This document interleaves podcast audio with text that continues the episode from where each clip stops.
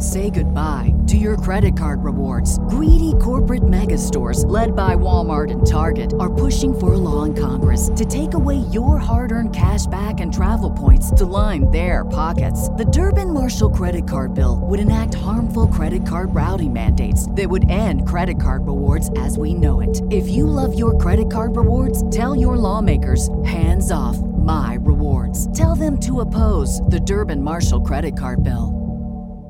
What's the easiest choice you can make? Window instead of middle seat? Picking a vendor who sends a great gift basket? Outsourcing business tasks you hate? What about selling with Shopify?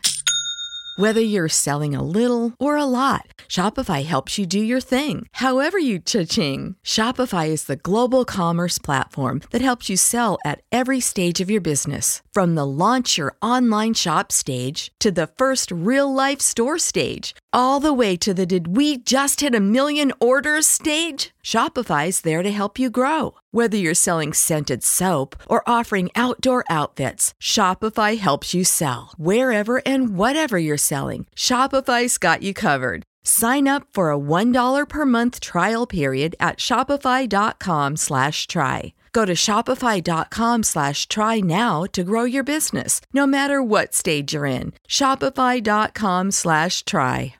Welcome to another edition of the Baseball America College podcast. I'm Teddy Cahill. It is uh, after week one now. We, we have officially opened the season. So it's an exciting time, and we've got Dave Serrano and Joe Healy here to uh, to talk about all the action with us. How's it going, guys? Good, Teddy. Going, going great, Teddy. All right. So it was an exciting weekend. Uh, it was just good to have college baseball back, period. Uh, we have a new top 25 over at baseballamerica.com. You can check it out there.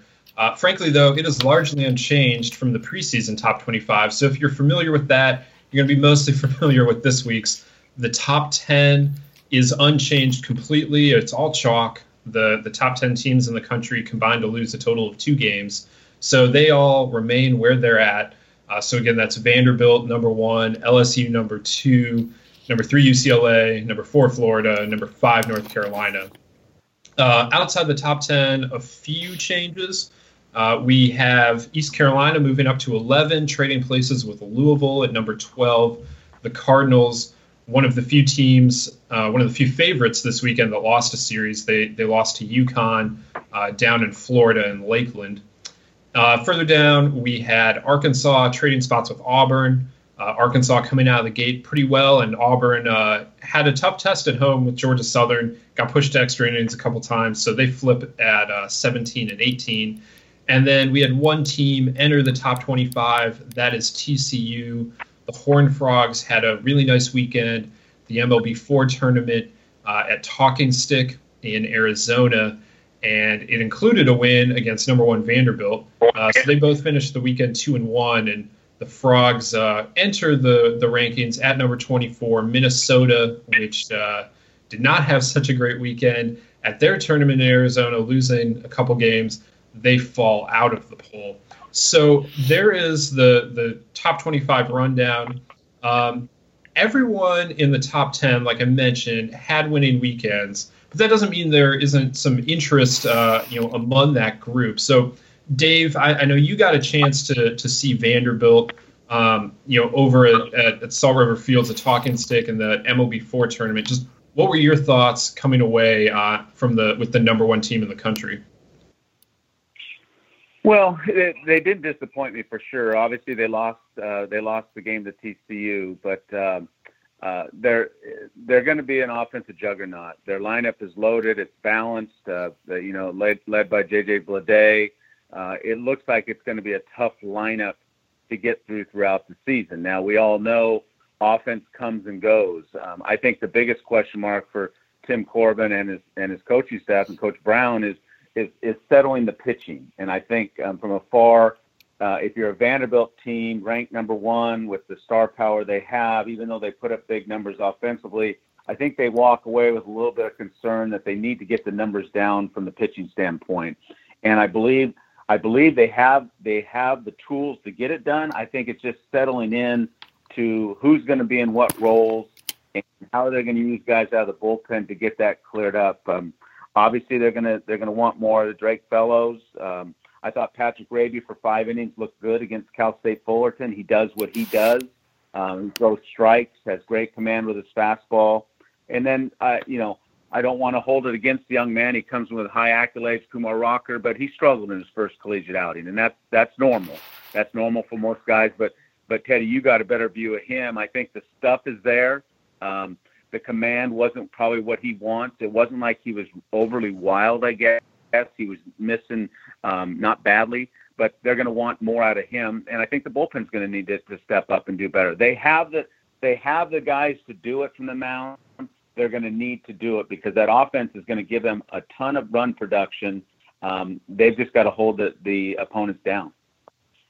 It was hard to walk away not impressed with the offense. They they really put up a bunch of runs the first couple days, but the pitching, you know, they had big leads in, in a couple games, and they just, you know, let Virginia and Fullerton kind of hang around and, and keep the game somewhat close in, in those two wins, and then they give up ten runs to TCU on Sunday, and you know, Drake Fellows came out and uh, you know he was okay on Friday night. Um, he'll get better. Tim Corbin kind of attributed that to opening night jitters. That game was on MLB Network. There's a lot going on with that game. Um, you know, and then Patrick Raby was solid. Kumar Rocker was not. Uh, but like you said, college debut. We'll see what he's got from there, and uh, you know, I'm sure he'll get straight. He'll get it straightened out, and but that is something to watch going forward. They have a few weeks, you know, before SEC play starts to kind of figure this all out, to figure out how everything fits best together. But that is something uh, that Vanderbilt needs to do moving forward. Um, so the thing I I walked away with Teddy on that was the fact that that it was weekend one, and I'm sure there's a lot of other coaches around the country that have a lot bigger concerns than Tim Corbin does with with the players he has at Vanderbilt to get right. But um, I, the thing I was really impressed with was the physical size of their team. I mean, it's a big team. It's a big physical team, and it showed with the power numbers. That was a um, Talking Sticks wasn't a small ballpark, and um, they made it look like a small ballpark at times with some of the balls they were driving in the gaps and over the fence. So they're going to put up some big offensive power numbers, especially point when they play at home and in some of the SEC ballparks. Absolutely, that's one of the um, deeper lineups in the country, and, and they definitely showed it uh, this weekend. Austin Martin, J.J. Bleday, Cooper Davis kind of has gone under the radar, but he came out swinging at the top of the order. They just have so many options. Um, so Vanderbilt, you know, it's a tough loss on Sunday. I, I don't think anyone's going to be too concerned about it. Honestly, Tim Corbin might like that that happened. I mean, I know he hates to lose more than almost anyone, but uh, that maybe will refocus the Commodores. You know, let them know that there are things that they need to do to get better uh, as as they move forward. Joe, uh, out west, we had another uh, you know kind of pitching traditional pitching team that that did a lot better on the mound, maybe, and and you know UCLA uh, coming in at number three, they swept St. John's and they really needed to to kind of prove it on the mound because that's where they're young. But that they did a pretty good job of that this weekend. Yeah, the, the first thing we, we kind of heard about this team going into the weekend is they were going to be without Ryan Garcia, and that was obviously a cause for concern given that, that pitching was really where we had questions with this UCLA team. Uh, and they quickly proved that those fears were a little bit unfounded, at least for this weekend. Now they, they did get a good test from St. John's in the Friday game, uh, trailing two to nothing late, came back, scored three runs late uh, were able to uh, come out with that 3-2 win. But then they outscored St. John's 20 to one over the next two days. Um, I think I saw where they're, they're pitching actually on the, the Friday game. Their pitching staff didn't. None of those runs were earned. The one run they allowed uh, later in the weekend was not. They so they no earned runs yet allowed by the pitching staff. So that's pretty impressive stuff there. Jack Ralston was incredible in his start, six innings, uh, shutout baseball, one walk, seven strikeouts. Um, Jesse Bergin uh, pitched on Sunday, did a solid job as well. And of course, Zach Pettway, you kind of know what you're going to get with him, uh, backing up what he did last season. So, um, kind of thought that was going to be a more competitive series. And on Friday, it looked for all the world like it would be that. And, and UCLA did what a team that is as good as UCLA is kind of should have done with that series. You know, St. John's hung around a little bit, uh, proved that they could play. Um, with UCLA a little bit, but then ultimately I think depth and talent won out throughout the weekend, and UCLA ended up with what is essentially an emphatic series sweep. Offensively, Um, some of the usual suspects, Chase Strumpf had had a big weekend, but but I like with their offense that they got some big games from guys who aren't in that core of you know, Ydens and Toglia and Strumpf. They got a big game from Garrett Mitchell. They got a big game from Ryan Kreidler. So they're mixing it up a little bit offensively and showing that they have um, multiple dimensions to them, and it's not just the usual suspects that can get it done on that side. Um, this this coming weekend, they've got a series with Georgia Tech, and we'll obviously have an opportunity to talk about what's coming up a little bit more another time. But I think it's key because there's a little bit of a difference between facing the St. John's offense, which that's the side of the ball for St. John's that we have more concerns about. St. John's was a team that uh, the three of us debated a little bit for top 25 coming into the season, but ultimately uh, the lack of returners on offense and the lack of certainty on offense was the biggest reason why we we didn't end up having them ranked.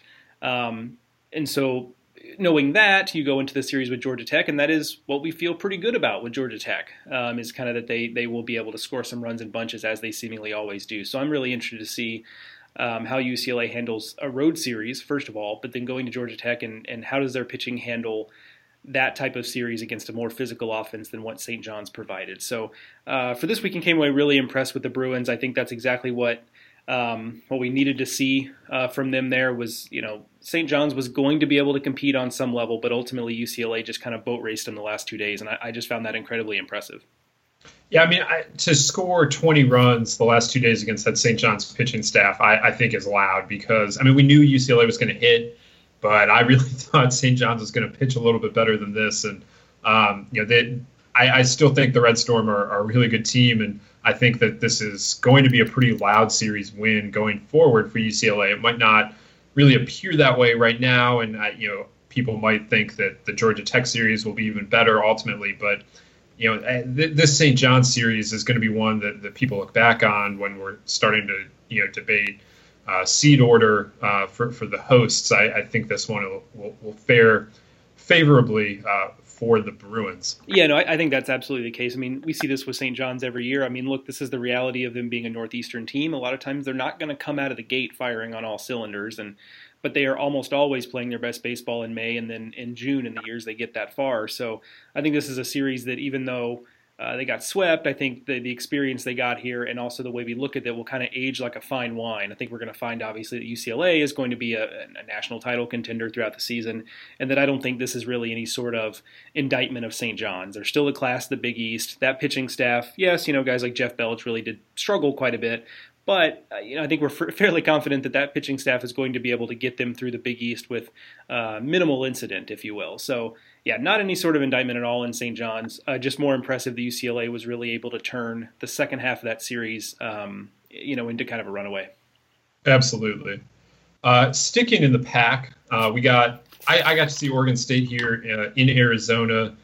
they, as they usually do, open the the season with the tournament and surprise and uh, on opening day, the, the defending champs were down late to New Mexico before they were able to come back with a, a walk off win. And then they kind of rode that momentum the rest of the weekend to a couple big wins against Gonzaga and Minnesota. So Oregon State opens at 3 and 0. I watching that opening day game, you know, it was New Mexico is a much improved team than they were a year ago, and, and they had a, a really nice pitcher in Justin Slaten who has now two years in a row given Oregon State some fits here in this tournament. But once, you know, I, I, don't know how much of this was nerves. I imagine there was a fair amount of that for Oregon State. Just so many players in that lineup were new, and there's so, been so much attention on them. And opening day on top of that, I, I think once they got past that, once they were able to to get that walk off win, I, I imagine that kind of relaxed them. And you know, their lineup really went to work over the next couple days and Adley Rutschman hit an absolute mammoth home run against Gonzaga. Um, you know, almost clears the stadium completely in surprise, and uh, you know, just as they get going, the, the Beavers, this is as their offense gets going. I, I think that it, it, can be pretty dangerous. Uh, you know, and obviously it starts with with guys like Rutschman, but you know, Beau Philip and Jake Dukart, two newcomers, sandwiching him in the lineup, uh, you know, can be pretty effective as well. And getting them going is going to be important. And you know, as expected, Oregon State pitched pretty well. Uh, Kevin Abel was a little shaky on Friday night. Uh, you know, he'll get better. He'll settle in. Uh, but Bryce Fehmel went out, did what he does on Saturday, and, and pretty much the rest of the, the pitching staff fell in line as well. They're still they still have a game to go here. They're playing Monday. They're throwing Grant Gambrell, and it's going to be very interesting to see how Gambrell does. That's a guy who came in with uh, you know some some acclaim. He hasn't quite put it all together yet, and if he can, that really you know makes their rotation that much better. So it's going to be interesting to watch him here early in the season where they're playing four game weekends, how he does and how Sam Tweedt does, who started yesterday on, on Sunday against Minnesota, as they kind of try and, um, you know, nail down that final rotation spot. But the Beavers bullpen still exceptionally good. Jake Mulholland, Brandon Eisert, uh, Christian Chamberlain, all, all doing well out of the gate. And so they can really shorten games if they need to as well. So I, you know, we, I had some concerns about Oregon State coming into this. Uh, on Friday afternoon, I was kind of wondering a little bit more as uh, you know they were trailing New Mexico going into the ninth inning, but you know they over the last couple days they've they've really done a good job of settling in, and you know it, it's going to be a growing process for a lot of these young Beaver hitters, especially. But I, I think they're moving uh, in the right direction, and, and you saw progress throughout the weekend here in Arizona uh, for Oregon State. Now, as we uh, continue through the uh, top 25, like I said, we have one new team in the rankings, and that is TCU. And, and Dave, you uh, you got a chance to uh, to see TCU to spend some time around the the Frogs. What did you think of them this weekend? Well, it was interesting, Teddy, because obviously I'm very close. I, I am a lifelong friend of Bill Mosiello, and I'm uh, I was Kirk Saarloos' former coach. So I'm pretty close to them, and Jim Schlossnagle and I have a good relationship. So I'm, I probably have a little bit more inside information on them than most teams. And and I had heard their what they liked about this team, and I'd heard what their concerns were. Their concerns were they were going to have five JC guys in the lineup. You don't know which way they're going to go, and I think it was a concern of ours too. I mean, when we went through the top 25 and we were going through it, we talked about that. We we talked about their struggles last year due to some injuries. Their offense really struggled last year and how were they going to what was the new facelift going to look like with the influx of JC players and and I think they got some answers. I walked away. Austin Henry, I think, is going to be a very, very good offensive player. Uh, a JC transfer from Walters State. I was very impressed with him. He came up late in the game in the 2-0 deficit against Cal State Fullerton, in the first and second, and took a ball to, to right center warning track that almost that almost uh, gave them the lead, which could have led to a victory. But I think he's going to be a good player. He struggled in game one with some base running mistakes, but those kind of things will be fixed by Coach Mosiello and his offense. Uh, Jake Guenther, I think, is going to be a good a good player for them, a transfer out of Sacramento City. I think those are two guys they're going to look to to add to some offense. Uh, Hunter Wolfe, another transfer from Walters State, their shortstop. Maybe not known as the offensive guy, but he's going to give them a real threat on the bases. He can really run the bases, and I expect him to have big numbers the way Coach Mosiello runs his, his offense with so many the aggressiveness with the base stealing attempts. The guy I really walked away impressed with, even though all those guys, is a freshman named Porter Brown, left-handed hitting. He's DHing for him right now because he's still doing. He's having some struggles defensively, but really loose hands. He's in their leadoff spot, but he has power in there. And I, I, uh, in a in a year or so or a couple years, I think that's a player that a lot of people in college base, baseball are going to be talking about. I, I'm really impressed by him. I think he's going to be a really good player. They got a great balance of left and right throughout their lineup. I think it's going to take some time, and I, ho- I heard Coach Schlossnagle say that their team now isn't what their team's going to be down the line, and I agree with them on that. I think once these guys get some experience underneath them, I think they're going to need, even though Nick Lodolo didn't throw a bad game in game one where they lost 2 nothing to Fullerton, I think they're going to need a little bit more dominance out of him, especially out of his secondary stuff. His fastball is 91, 93, jumping out of his hand. Didn't show many changeups, and when he did, they weren't what he wants them to be. And his breaking ball, every breaking ball he threw in that game was touched at least. There was no swing throughs on it, and they're going to need a little different Nick Lodolo on Friday night But kudos to Jared Janczak coming back after an injury, having surgery in, in May, uh, getting a start on, on, on Saturday and going four plus innings. I think he looks sharp. He's a little bit different pitcher than he was prior to the injury, but I think his savviness and his experience will allow him to be successful in that spot. And that guy's had a lot of success behind him. And I didn't get a chance to see him. You saw him, but obviously Brandon Williamson, a JC transfer, had a very good start in Sunday against Vanderbilt which I think will be a key to their success because I think their bullpen has a great balance of left, right with some good arms. That I think when it's all said and done, we'll be talking about TCU at the end of the year, like goes on most times throughout um, the past few seasons. Yeah, I, thought that you know those JC kids, Williamson on, Sunday, and the the bats that you mentioned, that they did a very good job. You know, there's so many new faces at TCU right now, and uh, you know they they just weren't able to kind of get that big clutch hit on two, uh, on Friday night against Fullerton, and, and they wind up lo- losing um, you know two to nothing. But the the bats really you know found their stride over the next couple of days, and I, I thought that it was big for them to bounce back and, and have those wins because you know, given what happened last year, you know, even if a lot of those guys weren't there, they, they still want to be able to, you know, put that behind them and, and get some positive momentum going right away. And I, I don't know what does that, you know, better than beating the number one team in the country ten to two on Sunday. Uh, that should make for a pretty happy flight back to Fort Worth. And you know, it's important that the TCU gets off to a solid start because their schedule is not easy in the early going. They're on the road an awful lot. They're home this weekend, but that's their only home weekend in the first month of the season. So you know, they, they kind of need to to build some momentum, and I think that's what happened out here in Arizona this weekend. Well, in their opening game loss, the, the two nothing um, uh, loss to Cal State Fullerton, I they had close to 20 base runners. So it wasn't about their offense; it was about executing with runners in scoring position. And I I think that was the thing that killed them. They made some base running mistakes. They made some bad decision on the bases. And but it wasn't about they didn't have any offense. They just didn't score the runs when they had guys in scoring position. Yes, and uh, can't beat two out hitting. Um, over in the uh, the Big 12, you know, st- sticking with the Big 12 rather, um, it was kind of an eventful weekend there, Joe. I mean, we, we had Texas Tech stumbling out of the gate before finding its stride against Oregon. Uh, Baylor swept Holy Cross, but catcher Shea Langeliers broke his hamate. He's going to be out for a few weeks. Uh, Texas had a solid weekend. Oklahoma State uh, looked a little shaky with uh, Rio Grande Valley. Um, you know, Joe, you did the Big 12 preview. What what are your thoughts, and did anything materially change, um, you know, in, in, regards to your, your take on the, the race there?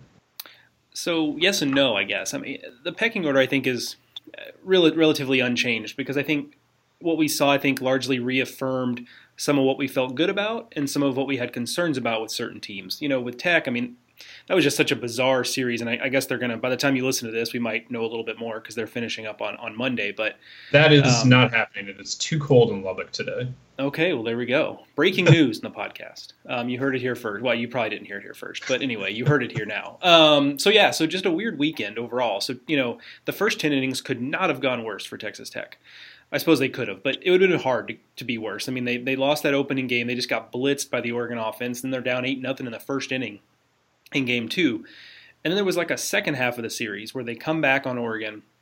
They win that second game, and then they they have a much smaller comeback on Sunday, but a comeback nonetheless to, to win that series. So it ends up being a pretty solid weekend um, by and large. But but I, I think it it reaffirms maybe some of the concerns we had about them. We talked a lot in the in the preseason about how They've got talent on the pitching staff. It's just how do you piece those together and how confident are you in them? And that was where they faltered this this weekend. It wasn't an offense thing necessarily. I mean, we saw that on on Saturday with their ability to kind of come back and get off the mat and fight. And I think that was the positive of this from from their standpoint is like they didn't just roll over on that. They they fought back from eight nothing down in the first inning, which is a hard thing to do mentally, I, I assume, you know, as much as physically. So I think that was all positive. Um, you know, is there concern on the pitching still? Yes, those those questions are obviously going to go away. Um, but I don't know that it changes kind of the viewpoint I had on them coming into the season, which is like there might be some growing pains here, and there might be just a lot of fluid pieces moving around early in the season. But with the with the level of talent they have, and they can just throw big arm after big arm after big arm at you. Uh, you know, I just have a, a decent amount of confidence they're going to figure it out. It's not that much different than what they kind of faced last year, and they ended up obviously figuring that out.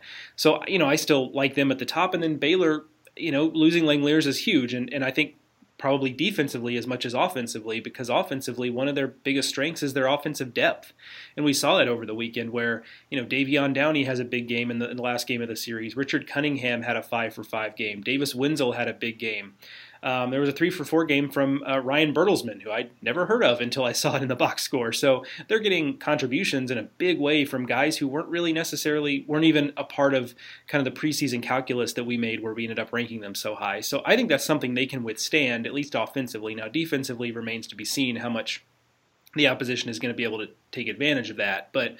Um, I think they're going to be okay uh, for the time being, and so you know his loss hurts, but but I do think they are equipped to kind of deal with that. Um, Texas was incredibly impressive, and then of course uh, TCU showed well. We've talked about them a lot already, but but Texas goes down to Lafayette. That's a raucous crowd. Gunner Leger is back on the mound, which kind of whipped fans into even more of a frenzy, and they withstood all that. And they won a couple of tough games in the first two days of the weekend before you know almost mounting a comeback and winning the last one, but um, they showed quite a bit. So if anything, so that was my my no. It hasn't changed the pecking order. My yes is that I, I think those four teams are maybe a little bit closer bunched than we even thought. Um, you know, TCU obviously jumped in the rankings. I think Texas, we, we were a little bit leery of them because of the injury to David Hamilton and, and some of their own concerns on the mound. But uh, hello, Bryce Elder. Um, you know, he starts on Friday night and is absolutely outstanding. Uh, outduels Gunner Leger.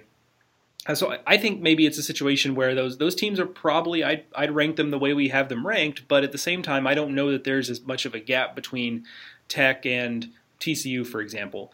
Um, so it was a strange weekend in the Big 12. There was a lot of stuff happening, but I don't know that I would really shake things up from where we where we have them now or where we had them in the preseason. I don't I don't know that all that much change in terms of in terms of that but I think we were probably underselling TCU a little bit, uh, given what we've already seen, and then maybe even Texas a little bit.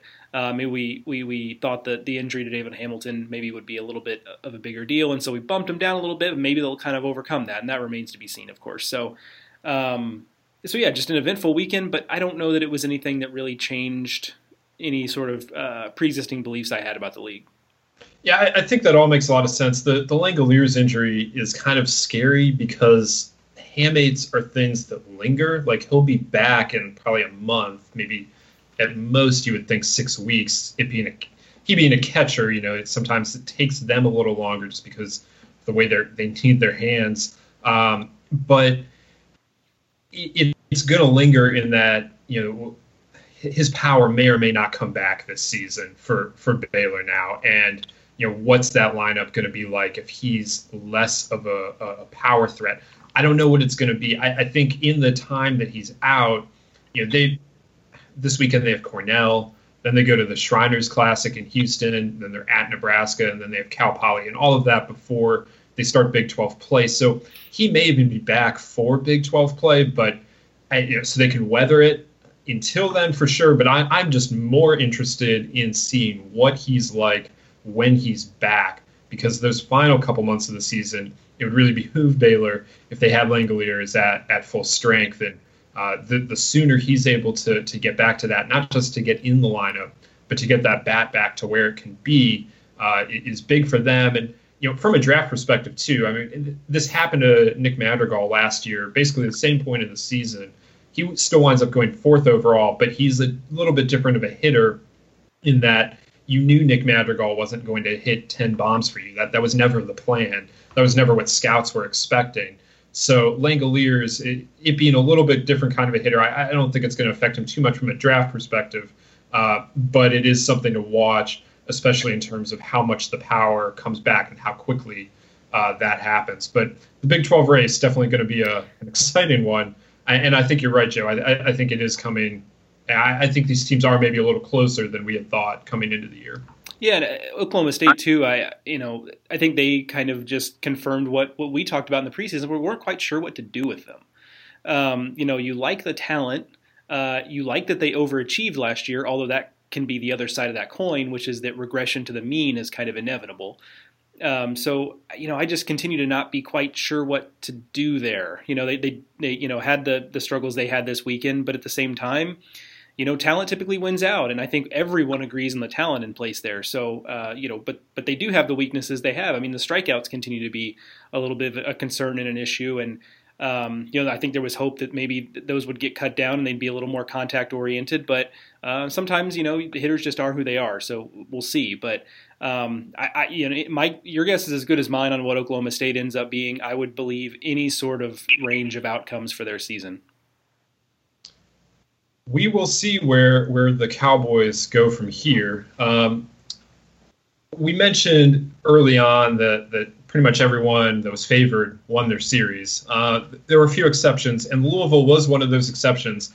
You know, I, I, think UConn had the biggest upset of the weekend, knocking off Louisville down in Lakeland, Florida, and the the way that UConn did it was was rather impressive. Of course, as a Northeastern program, the Huskies don't have the ability to get outside as much as some other teams. Um, you know, I know Louisville thinks of themselves as a little bit of a northern program as well, but uh, their weather is vastly superior to what they get up in Storrs, Connecticut. So UConn had only been outside twice before opening weekend, and Jim Penders told me that one of those practices may or may not have actually helped any. It was pretty icy still on the the turf field they were on. Um, you know, but just they wanted to get them outside to see the ball against the sky.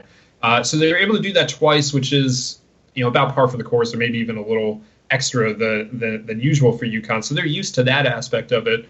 But they were without Ace Mason Feole, you know, an All-American at the front of the rotation. He's dealing with a little bit of a triceps strain here and is still kind of building up. And so they were without him this weekend, but it didn't matter. Um, UConn plugged Jeff Karstens into the, the Friday spot, and uh, he he beat Louisville three to two on, on Friday. Louisville come, came back with a a nice solid win on Saturday, and then UConn grabbed the rubber game uh, with an 8-3 win on Sunday in a game that they pretty much bullpenned. Uh, it was it was very much a group effort on the pitching side, and on the hitting side, they scored their first six runs, all with two outs. And, and we talked about how TCU wasn't able to come up with the clutch hit, uh, you know, against Fullerton on Friday night, and, and, that proved to be the difference here for UConn was was just two out hitting and uh, being able to to find those key hits. Louisville wasn't, and, and so UConn uh, comes through with a win, uh, a, a, series win that's really going to resonate. You know, the, UConn put themselves kind of on the cusp of the top 25 with that. Uh, if we'd had a little bit more, uh, you know, if, if, this was a week with a little more turnover, UConn very easily could have found themselves ranked uh, this week. And I, I, think that we will see UConn eventually into the the top 25. I, it's a team. They were a team that that we were you know kind of talking about potentially as a, a top 25 team. They're a little further on the outside than they are now coming into the season, but with what they did this weekend, that was really loud. Uh, again, they're going to get better because they're going to get Feole back, and that's only going to help the pitching staff line up better. When you have Feole and Karsten, the front of the rotation, those are two experienced guys. Karsten's a senior. Um, and then they have a, a big time closer, Jake Wallace, at the back end of the bullpen to, to come shut things down. And the offense, you know, Jim Penders told me he thinks it's a little bit deeper than it usually is. And, you know, so that that's exciting. And, and the fact that they were able to handle a really, really good Louisville pitching staff this weekend to put up some runs, uh, you know, that was encouraging for them. And it's only going to help them now moving forward. Of course, because they're UConn, they don't get to go home for a while. So it's it's still going to be a tough road ahead. They play some tough opponents coming up. Uh, this weekend they're at College of Charleston, which won't be quite as hard as Louisville, but that's still a, a talented, quality program, and uh, you know going on the road there won't be easy. So I, it, it's not going to be an easy first couple months of the season for UConn, but I think just the way that they started, the statement that they made, that was very loud, and ECU had kind of we kind of had looked at them as being the clear-cut favorite in the American, and I still think East Carolina is that. But I do think that just the way UConn played and, and the experience they have in that program, the the Huskies are going to be able to push the Pirates uh, once they get into conference play. So those are uh, several of the main stories coming out of this opening weekend. We we still have uh, a few more that, that we want to touch on here uh, a little bit quicker. Florida State through an opening day no hitter, combined no hitter. Um, you know, three guys starting with Drew Parrish uh, combined it to no hit Maine in an 11 nothing victory. Of course, this is Mike Martin's 40th and final season as head coach of the Noles, and he has an opening day to remember uh, from his last season for sure. Uh, they've never uh, they've never done anything like this uh, in, in, his time. Obviously, they've had no hitters, but not not opening day no hitters. Um, and it was a, a, really nice start to the year for Florida State. They they opened 4-0, um, you know, sweeping Maine there at home.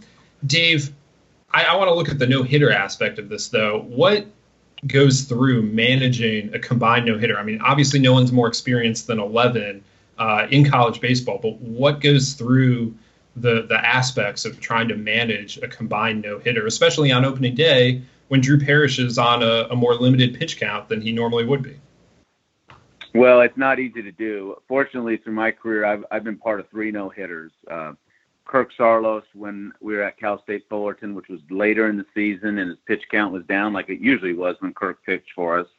And Glenn Swanson when I was at UC Irvine, a young man that was as sick as a dog prior to the start of the game. We almost didn't pitch him, and sure enough, he goes out and throws a no hitter complete game.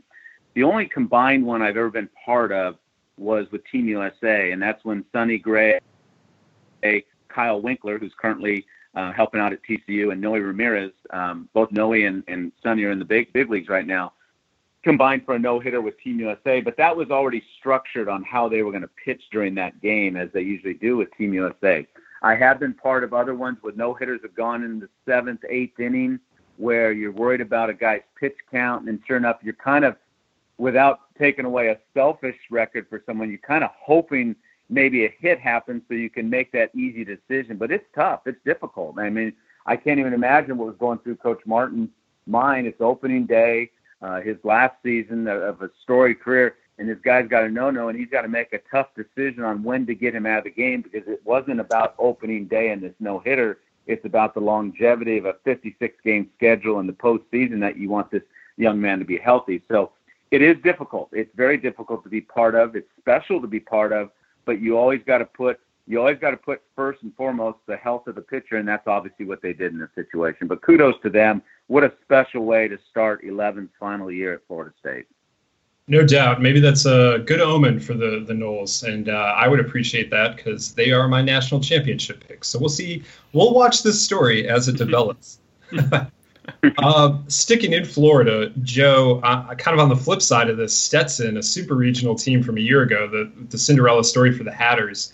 Uh, we thought they were going to be pretty good this season. I, I still think they are, but they're 0 3 after uh, you know getting swept in their home, uh, their, their own tournament uh, by Virginia Tech, five nothing on opening day with Mitchell Senger on the mound, their their Team USA ace and, and then uh, you know, they also lost to Manhattan and, and, then Sam Houston State. Joe, what do you make of the Hatters opening weekend? Yeah, it was tough uh, for them. I, you know, I I think the first thing is to to have proper perspective on this, and that's you know it was going to be asking a lot for anyone uh, at, at this level, any Atlantic Sun team, to kind of replicate what they did in last season. So that was never the expectation. Um, so you have to kind of look at through that lens. But still, we I mean, this is the favorite in the Atlantic Sun, and, and they still could could get to that point. It's important to note. Um, but it but it is kind of concerning, especially offensively. Uh, this is was still going to be a pitching first team, and uh, and for the most part, they did pitch well. M- Mitchell Senger wasn't perfect, and he walked five in his four and third innings. That was kind of the primary culprit of his issues there. Um, but otherwise, you know, he had eight strikeouts. He allowed one hit in that four and a third inning. So, you know, as long as he he comes into uh, subsequent weekends with a little bit better control, you have to figure that stuff will kind of get smoothed out there. But Robbie Peto was good in his start. Ryan Stark was good in his start. Chris Gonzalez was good out of the bullpen. So the, the pitching was really, for the most part, there.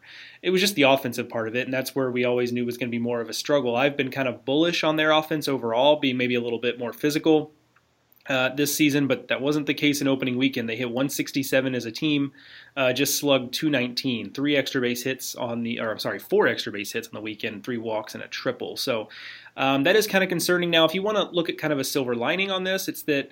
Uh, a lot of the guys who had the most struggles opening weekend are some of the guys you're probably most confident are going to bounce back from that. Uh, Jorge Arenas, uh, just 1 for 10 on the weekend. Jonathan Miola, 1 for 10 on the weekend. Andrew McNeil, 0 for 12. And those are three guys who you kind of know what you're going to get from them. So you, you figure water's going to find its level on, on, on those guys. So uh, we'll kind of keep watching it, but certainly it, it, it, doesn't look great just from the standpoint of, you know, we were concerned about how productive they'd be from an offensive standpoint.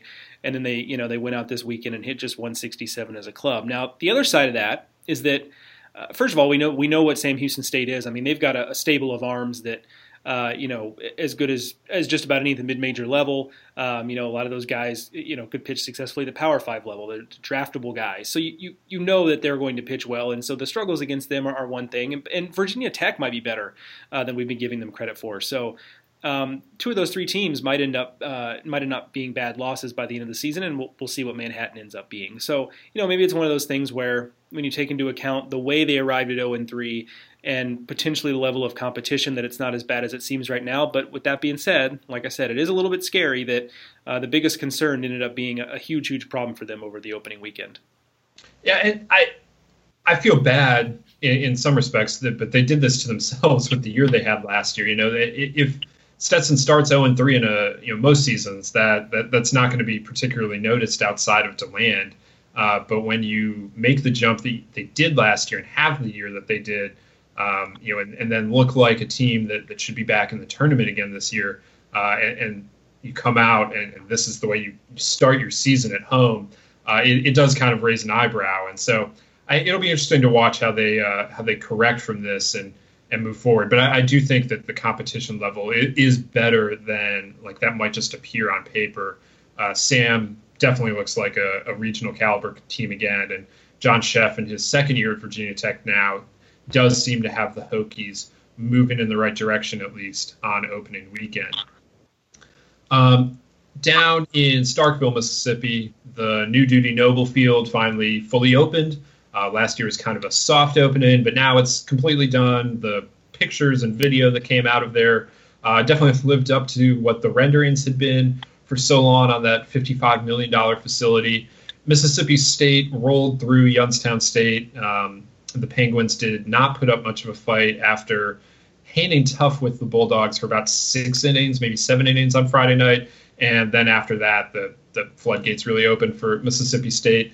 Dave, I, I don't think that we learned anything about the Bulldogs this weekend, um, but they had a nice weekend and they have this stadium open. And I know that everyone in college baseball has been watching this stadium project over the last few years. Just how how fun is it now that, that this is open? And, and, then looking ahead, Mississippi State this weekend has, has, Southern Miss, and they are going to be tested much more uh, in the in the weekend ahead.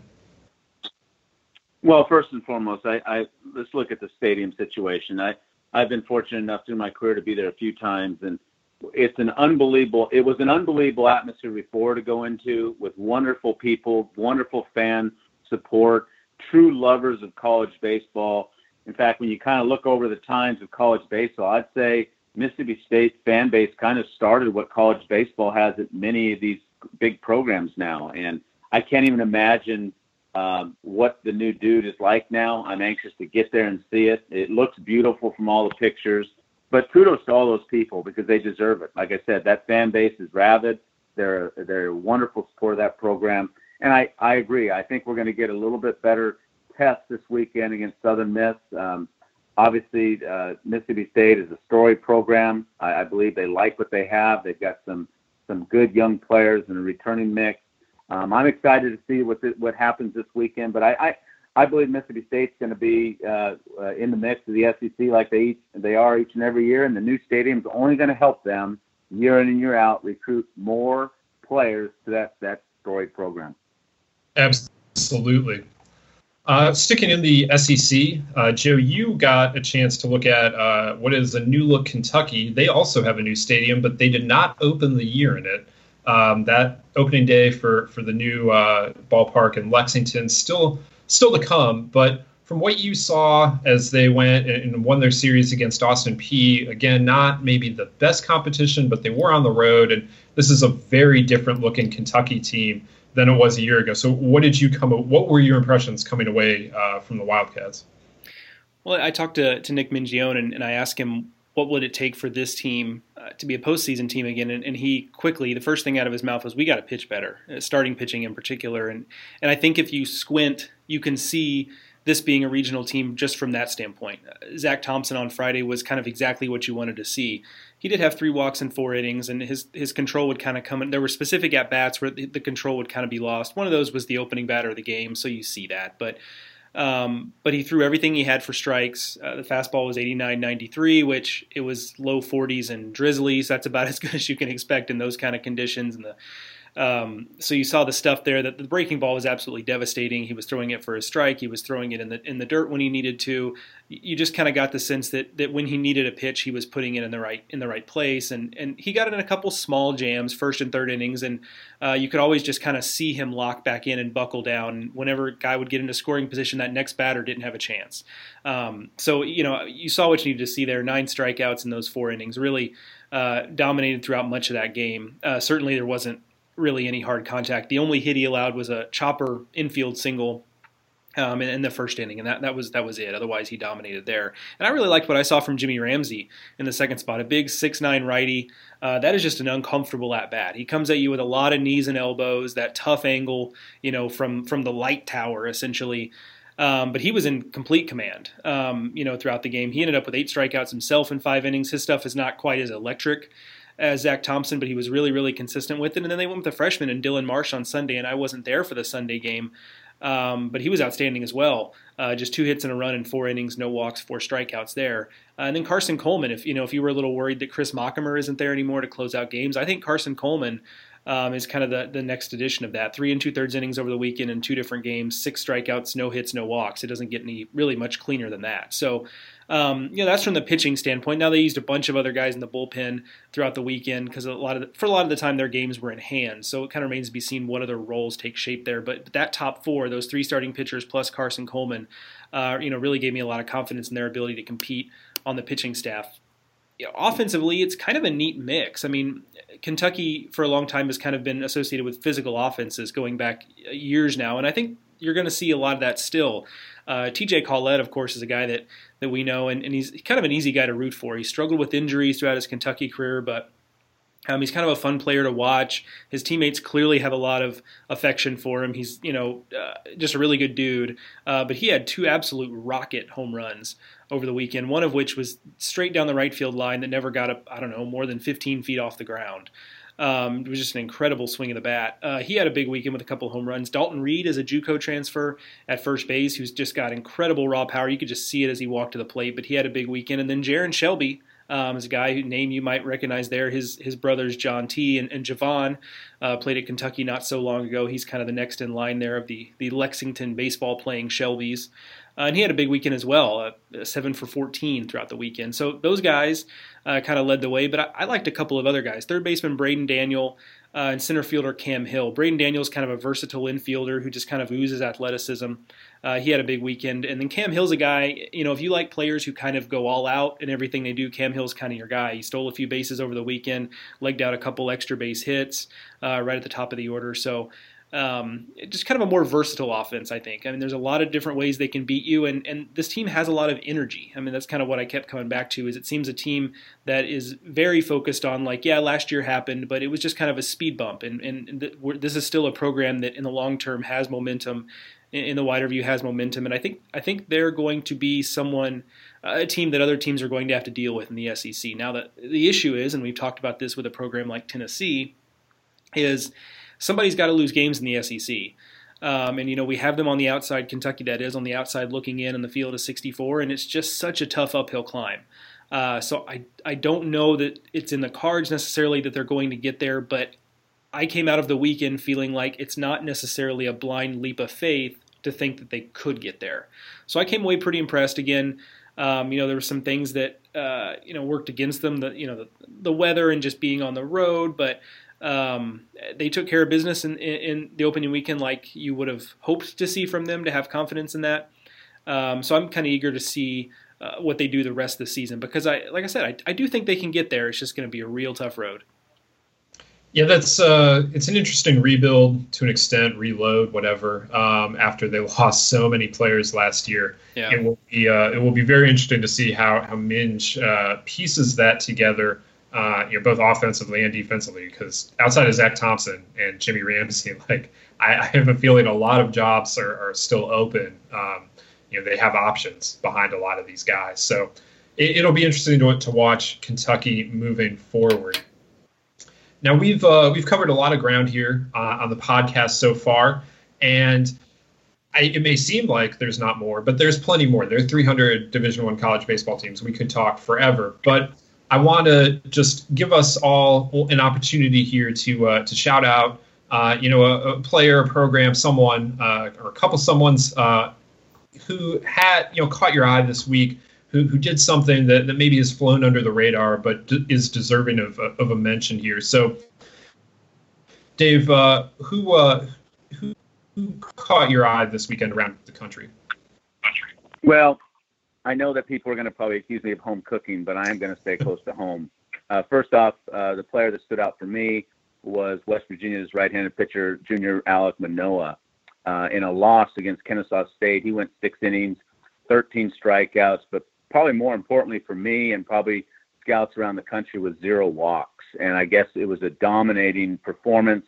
Unfortunately for Alek, the bullpen cost up or gave up the lead late for a five-three loss, but um, gave up one earned run, uh, gave up five hits in six innings, but 13 strikeouts and zero walks. So he's the player that stood out for me. Uh, the team, again, staying close to home, kind of goes under the radar against Appalachian State. Uh, University of Tennessee's pitching staff gave up zero runs over the course of the weekend. No runs for the first time in school history of not giving up a run in a weekend series. So kudos to the pitchers and the pitching staff led by Frank Anderson um, at the University of Tennessee. And then lastly, uh, because it's where I come from, I'd like to give a shout out to all the coaches in their uh, first game, uh, getting their first win at a new program. Uh, I want to especially highlight uh, Benny Orloff, my former player, getting win number one in the, the second game of a doubleheader against the University of Washington, one of many to come his way.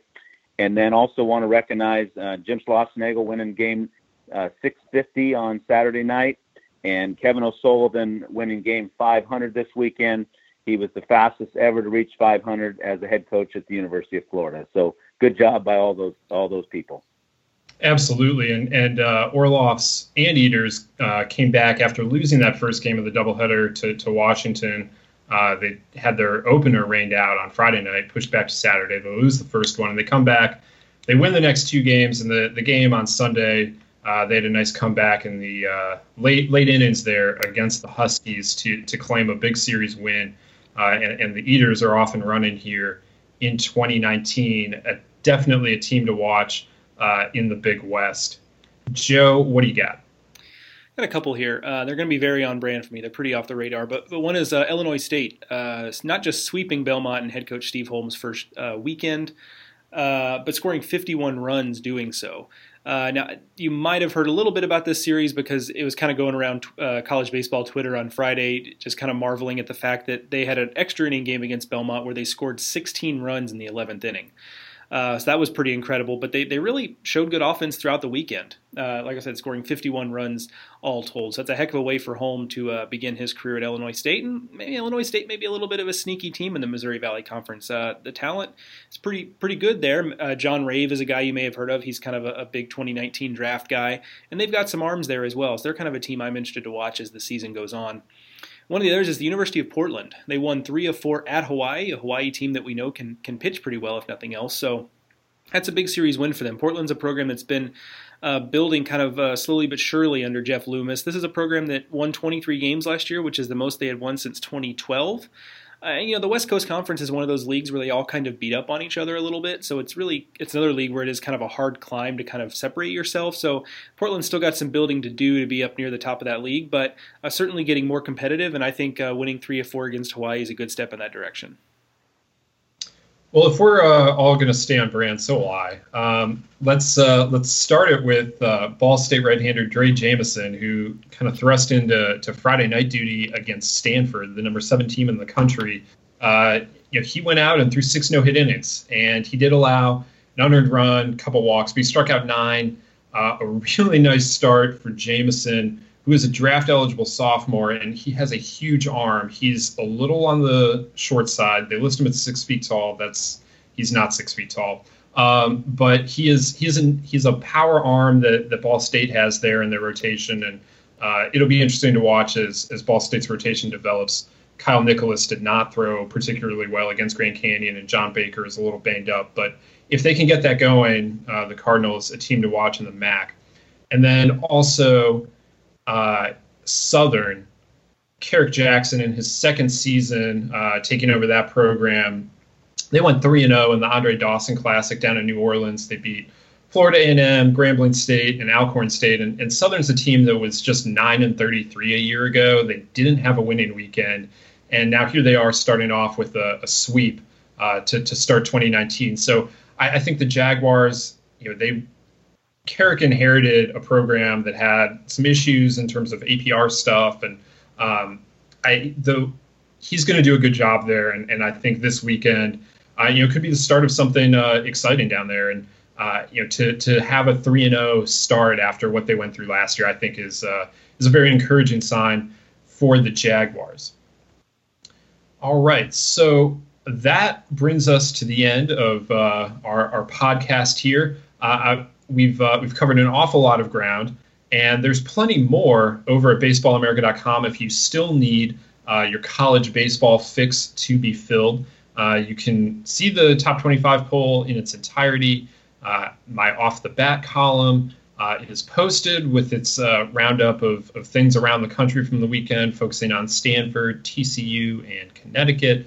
We'll have plenty more throughout the week uh, leading up to uh, to next week, and then there will be a whole new top 25 uh, on Monday, and we'll we'll do this all over again. So make sure you are subscribed to the Baseball America podcast so that it uh, you you don't have to do anything to find it. It just rolls into your favorite podcasting device. Uh, and while you're there, uh, if you can leave us a review or rate us, we we certainly appreciate that as well. as long as it's a positive review, of course. Ho- hopefully, we've earned that today.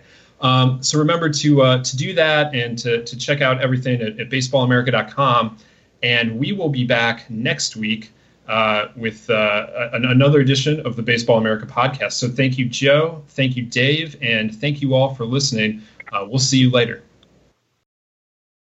Say goodbye to your credit card rewards. Greedy corporate mega stores, led by Walmart and Target, are pushing for a law in Congress to take away your hard earned cash back and travel points to line their pockets. The Durbin Marshall credit card bill would enact harmful credit card routing mandates that would end credit card rewards as we know it. If you love your credit card rewards, tell your lawmakers hands off my rewards. Tell them to oppose the Durbin Marshall credit card bill.